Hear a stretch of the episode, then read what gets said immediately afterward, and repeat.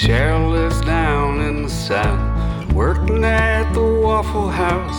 Has a second job at midnight when it's time to leave.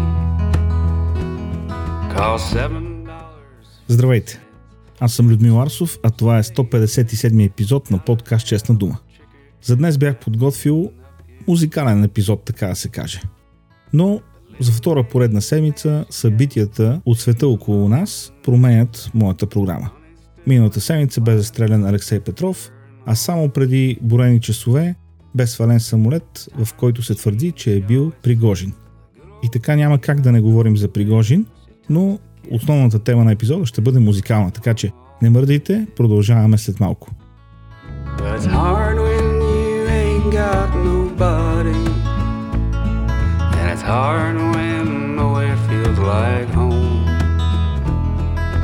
Hard when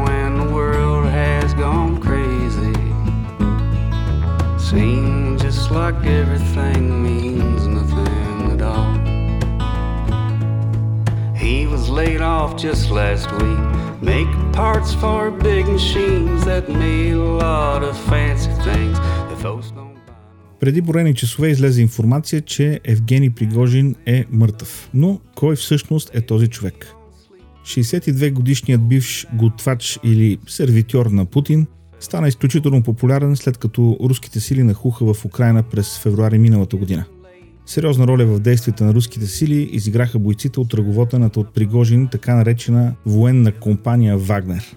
Пригожин също беше известен с това, че често се появяваше в социалните мрежи, хваляше войниците си, хулеше руските генерали, закамваше се на украинските войници и може би стана най-известен с неуспешния опит за преврат или бунт, който оглави през месец юни.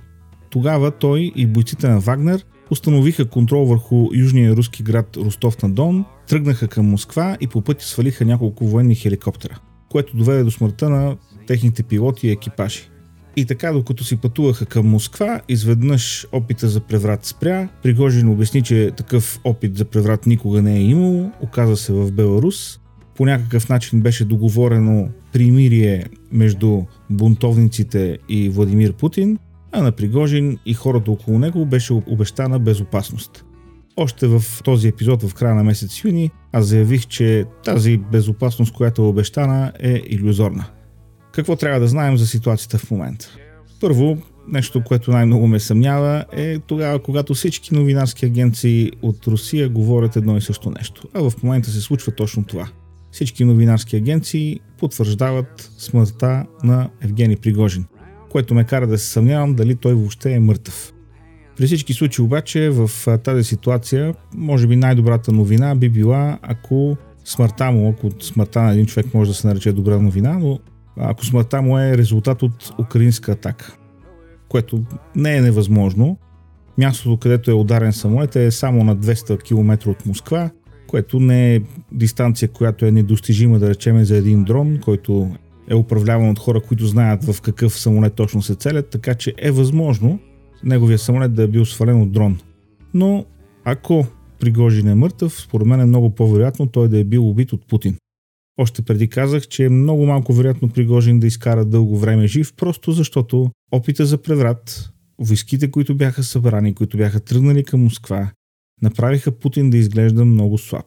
И никакво примирие и никакви ангажименти, които са поети, не могат да променят тази визия на слабост, която се създаде относно Путин. А по какъв начин най-добре показва своята сила, ако не като убиеш или като затриеш онзи, който се е опитал да те свали от трона.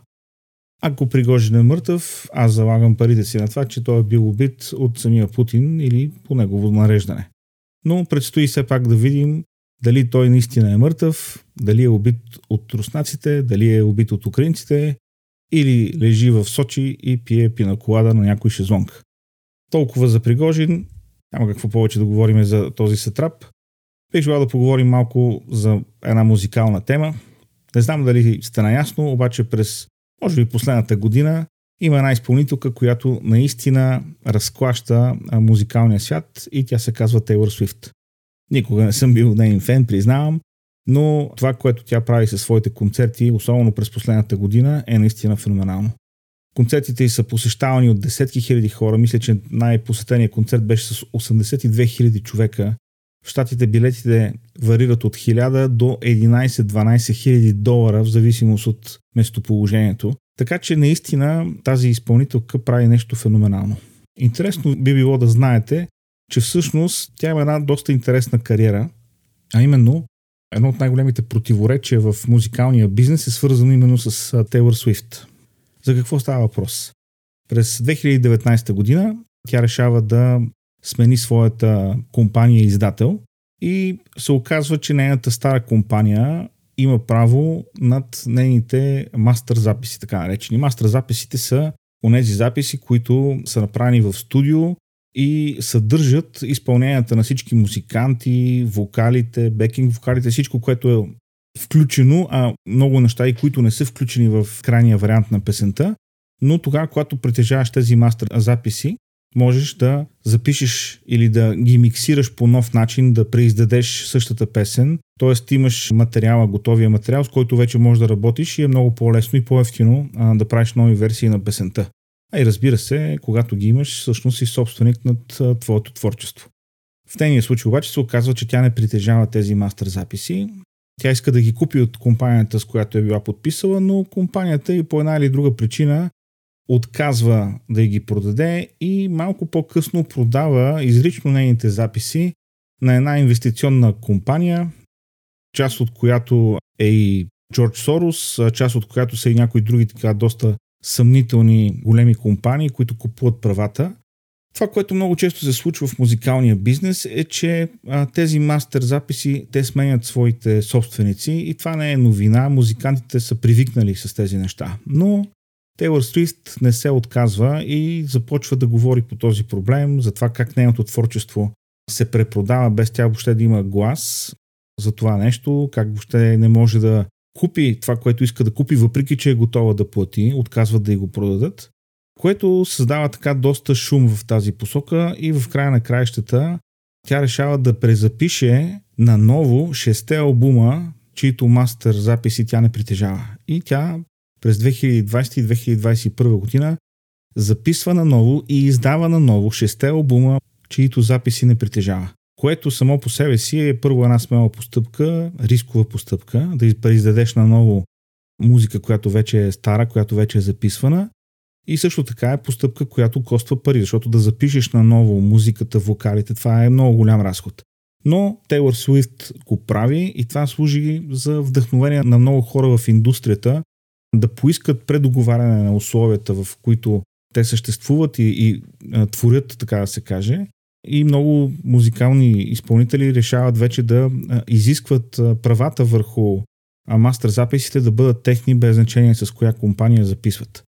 Победата на Swift е голяма, тъй като не само показва лошия или буквално злия начин по който функционира музикалната индустрия, но защото вдъхновява много от младите изпълнители да търсят повече правата си и да са наясно всъщност, че когато необмислено подписват своите договори, всъщност те губят голяма част от правата върху своето творчество. Защо ви разказвам тази история? Защото през последната година Тейлор Свифт е безкрайно успешна, концертите са посетени от стотици хиляди хора, шоуто й е феноменално, тя получава признание в различни професионални и популярни издания, списания, сайтове, но в края на краищата музиката, която прави, вдъхновява хората и влиянието, което тя има чрез тази музика и помага тя да промени една индустрия, която много трудно се променя. Музикалната индустрия в Америка, а и в света, можем да кажем, е устроена по такъв начин, че да прецака твореца. Спомням си едно интервю на Стивън Тейлър от Aerosmith при Джо Роган, където той обясняваше центовете, които тези хора получават за милиони прослушвания на техните песни. Милиони прослушвания на една песен на Aerosmith в Spotify или в Apple Music и центовете, които те получават за тези милиони прослушвания. Просто парите отиват в студията. Такива са договорите, така е устроена системата. Студия, импресарио, представители, звукозаписни компании, всички, които са се наредили по веригата, за да се възползват от таланта и от творчеството на тези изпълнители. Тейлор Свифт в момента е номер 4 в класацията на Билборд. Кой обаче е номер 1? Ето тук може би ще ви изненадам. Човека, който е номер 1 в Билборд в момента се казва Оливър Антони. Аз го наричам феноменът без албуми, феноменът без студия и без лейбъли зад гърба си. Само преди няколко дена, само преди не повече от десетина дни, никой не беше чувал за Оливър Антони. Този човек избухна първо в интернет със своята песен Richmond North of Richmond, богаташите на север от Ричмонд, само да ви кажа, че това са хората, това са политиците в Вашингтон, защото на север от Ричмонд, Вирджиния, се намира Вашингтон. Така че в тази кънтри песен той пее за политиците от Вашингтон. Преди 10 дена никой не знаеше за този човек, никой не беше чувал неговата песен. Той я качи в YouTube, в момента тази песен има над 30, може би 40 милиона преглеждания. Песента е номер едно в Билборд, а е записан от човек, който няма договор с записна компания, няма промоутери за себе си, няма лейбъли, няма студия. Човек, който не е професионален музикант, всъщност е най-обикновен работник, трудов човек. Кой е Оливър Антони? Самият той казва, беше ми трудно, докато преглеждах повече от 50 000 съобщения и имейли, които получих през последната седмица. В момента се намирам на много странно място в живота си. Никога не съм искал да бъда музикант на пълен работен ден, още по-малко да стоя на върха на класациите в iTunes. Моят приятел Дрейвън от радио WV и аз заснехме тази песен в моят имот с надеждата, че може да достигне 300 000 гледания. Все още не вярвам напълно на какво се случи, откакто качихме този видеоклип. Просто ми е странно. Хората в музикалната индустрия ме гледат с неверие, когато отхвърлям оферти за 8 милиона долара. Не, не искам автобуси, ремаркета, самолети, не искам да свиря на стадиони, не искам да съм светлината на прожекторите. Написах музиката, която написах, защото имах депресия. Тези песни са се свързали с милиони хора на дълбоко ниво, защото в тях пея за това, което усещам в момента. Уникални думи на един човек. Колко човека познавате, които са отхвърлили предложение за 8 милиона долара? Колко човека познавате, които са отхвърлили предложение за 1 милион долара? И не е странно, че този човек, Оливър Антони, става в момента герой. Защото ако има нещо, което Америка обича, това е парите. А когато някой отказва толкова много пари, неминуемо той се превръща в герой. Така стоят нещата. Истинското му име е Кристофър Антони Лунсфорд, но кръщава своя псевдоним или така, личната си записна, звукозаписна компания, ако може така да се каже, на своя дядо, който се казва Оливър Антони. Това момче, което е обикновен работяга, завършил е просто гимназия, има сертификат от а, един колеж за изкаран курс, работи в различни заводи в Северна Каролина, преживява работна злополука, дълго време не може да работи, в това време е депресиран, налага се да се върне и да живее в своя дом в Вирджиния заради осложненията, които получава със здравето си, които му отнемат 6 месеца, докато се възстанови и може да работи отново. Започва да работи, като пътува и се среща с работещи хора в Вирджиния, в Южна и Северна Каролина. Просто такава е работата му. Целият си ден прекарва, настройвайки машини, говорейки с хора, слушайки, казва той, една и съща история. Хората са уморени да бъдат пренебрегвани, да бъдат разделени, да бъдат манипулирани. В момента живее в своя имот, в една малка каравана с брезент за покрив, каравана, която е купил от Craigslist за 750 долара. Оливър Антони казва за себе си. За мен няма нищо специално. Не съм добър музикант, не съм много добър човек. Прекарах последните 5 години в борба за психичното си здраве и прекалявах с алкохола, за да удавя мъката. Тъжно ми е да гледам света в състоянието, в което се намира, когато всички хора се карат помежду си. Прекарах много нощи в чувството на безнадежност. Мразя начина по който интернет разделя всички ни. Интернет е паразит, който заразява умовете на хората. Изгубени часове, забравени цели, любими хора, които седят в къщи един с друг, разсеяни по цял ден от технология, създадена от ръцете на други бедни души в цехове някъде в чужда земя. Кога ще спре това? Кога отново ще се борим за това, което е правилно? Свободата на словото е ценен дар. Никога в световната история светът не е имал свободата, която имаме в момента. Нека не позволяваме да ни я отнемат.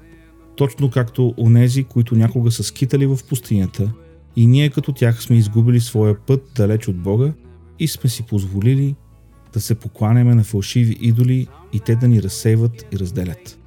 Това е адски срамно. Не знам този човек дали е просто работник, дали е музикант или дали заедно с това, че е работник и музикант, не е и пророк.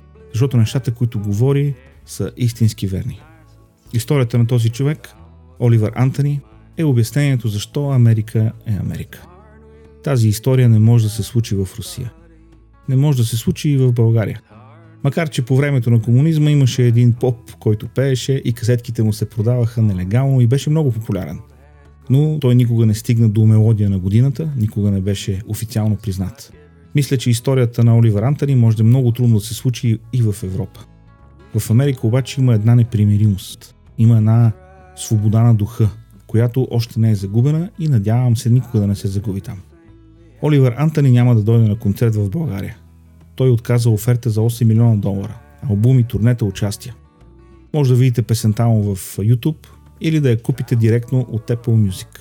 Така по-голямата част от този 1 долар, който струва тази песен, ще отиде при изпълнителя, а не при агенти, промотори, представители, студия, лейбъли, звукозаписни компании и какви ли още не паразити по пътя. Толкова за този епизод. Oh, Днес съм пуснал анкета, може да я намерите в Spotify, както и акаунта ми в X или бившия Twitter. Анкетата е с въпрос кой уби Пригожин. Днес дайте своя отговор и не забравяйте. Музиката може да промени света. Слушайте смислена музика. До следващата седмица. And it's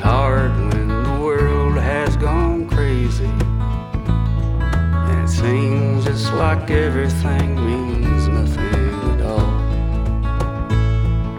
it seems just like everything